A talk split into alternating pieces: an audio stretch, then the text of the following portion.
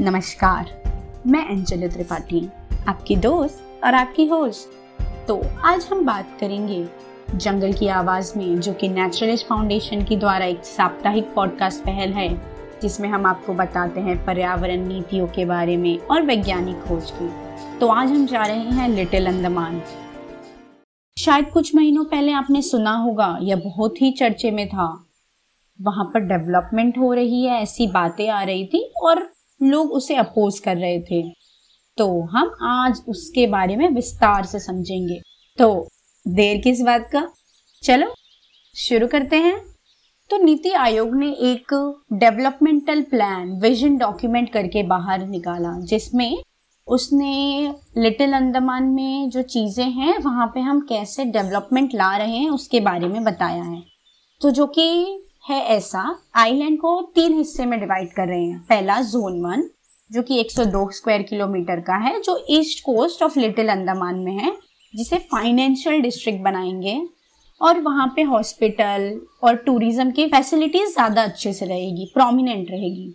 फिर एक zone two जो 85 स्क्वायर किलोमीटर का फॉरेस्ट एरिया है आइलैंड का, जिसे हम डेवलप करना चाहते हैं फ़िल्म सिटी रेसिडेंशियल हब जो एकदम टूरिस्ट पॉइंट जैसा लगेगा लोगों को। फिर जोन थ्री जो कि 52 स्क्वायर किलोमीटर का फॉरेस्ट कवर एरिया है वेस्टर्न कोस्ट के साइड उसे हम नेचर जोन बनाना चाहते हैं। मतलब वहाँ पर फॉरेस्ट रिजॉर्ट नेचर हिलिंग के चीज़ें नेचर रिट्रीट ये सारी चीज़ें डालना चाहते हैं। उसी के साथ साथ स्कूबा डाइविंग के लिए अच्छी सुविधाएँ इंफ्रास्ट्रक्चर अच्छा करना होटल्स बनाना रिसोर्ट्स बनाना ऐसी बहुत सारी डेवलपमेंट होगी, ऐसा उसमें लिखा गया है। तो आपको भी सुन के शायद अच्छा लग रहा होगा कि अच्छी बात है ना, ऐसी जगह पे इतनी डेवलपमेंट हो रही है। और उसे हम सिंगापुर, हांगकांग जैसा बनाना चाहते हैं टूरिज़्म स्पॉट तो इसमें प्रॉब्लम क्या है? तो जो ये विजन डॉक्यूमेंट आया है, ये बताने में सफल नहीं हो पा रहा कि नीति आयोग ये सारी चीज़ें करेगा कैसे। मतलब अगर हम डेवलपमेंट कर रहे हैं तो इसकी प्रक्रिया क्या है?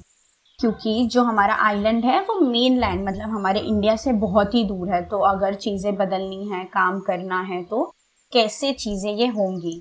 और एक बहुत मुख्य चीज़ जो हम भूल रहे हैं, वो ये है कि हाल ही में वर्ल्ड वाइल्ड लाइफ डे गया, जिसका थीम था फॉरेस्ट एंड लाइवलीहुड यानी फॉरेस्ट में रहने वाले लोग, जो वहाँ के फॉरेस्ट को बचा रहे हैं लाइक ट्राइबल पीपल उनको हमें प्रोत्साहन करना है और उनकी इनकम सोर्स बढ़ानी है। ठीक है, आप यहाँ डेवलपमेंट कर रहे हैं, अच्छी बात है, लेकिन ये डॉक्यूमेंट ये नहीं बता पा रहा जो यहाँ पे इंडिजीनियस ट्राइब है, उनके लिए क्या स्टेप्स ले जाएँगे ताकि उनको कोई प्रॉब्लम ना हो? क्योंकि वो हमारे जैसे इतने सिविलाइज नहीं है, इतने मॉडर्न तरीके से नहीं है, वो एक्चुअल कोर फॉरेस्ट जोन में रह रहे हैं। अचानक से आप उन्हें कहीं और लेकर जाएँगे तो बहुत सारी प्रॉब्लम हो पूरे आइलैंड का जो कि 95 परसेंट फॉरेस्ट कवर है, यानी साढ़े चार सौ स्क्वायर किलोमीटर एरिया वो ओंगे ट्राइबल कंजर्व के अंडर प्रोटेक्टेड है।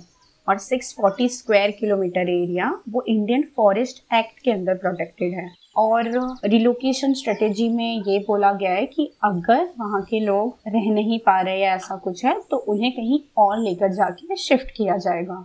अगर हम यहाँ पे डेवलपमेंट कर रहे हैं तो एक चीज़ जो बहुत ही प्रॉब्लम दे सकती है, वो ये है कि यहाँ पर सुनामी आ चुकी है, जिसने बहुत ही ज़्यादा डैमेज किया था।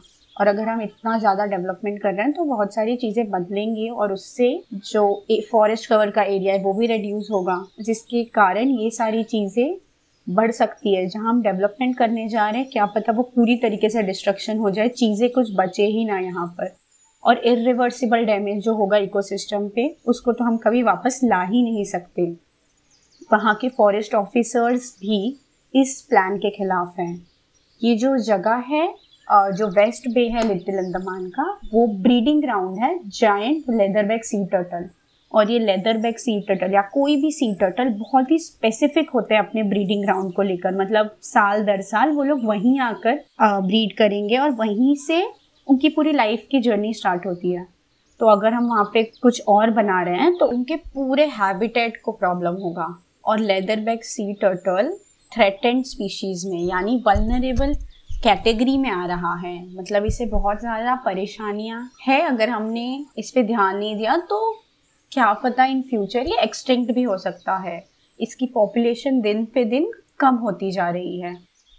और यहाँ पर हम रेसिडेंशियल विलास बनाना चाहते हैं तो बहुत सारे कंजर्वेशनी पूरे इंडिया से इसके खिलाफ हैं। यहाँ पर मैंग्रोव की ऐसी स्पीशीज़ भी मिलती है, जो कि बहुत ही रेयर है, जो आपको और कोई जगह पर ऐसा देखने नहीं मिलेगा। कोई मैंग्रोव की स्पीशीज़ जैसे कि सोनेरेशिया फिथी सोनरेशिया ग्रिफिटी जो कि क्रिटिकली एंडेंजर्ड है। फिर एक्जोसेरिया इंडिका जिसकी डेटा ही नहीं है, और तीन स्पीशीज़ जो यहाँ पर है, वो भी नियर थ्रेटन कैटेगरी में है। और मैंगोज भी हमारे लिए बहुत ही इंपॉर्टेंट है। वहाँ के एरिया के लिए बहुत इंपॉर्टेंट है, क्योंकि वो प्रोटेक्ट करेगा उस उस जगह को साइक्लोन्स वगैरह से। बट अगर ये पूरा फॉरेस्ट कवर ये पूरा एरिया में हम डेवलपमेंट लाने की कोशिश करेंगे तो चीज़ें बदल नहीं पाएँगे हम वापस।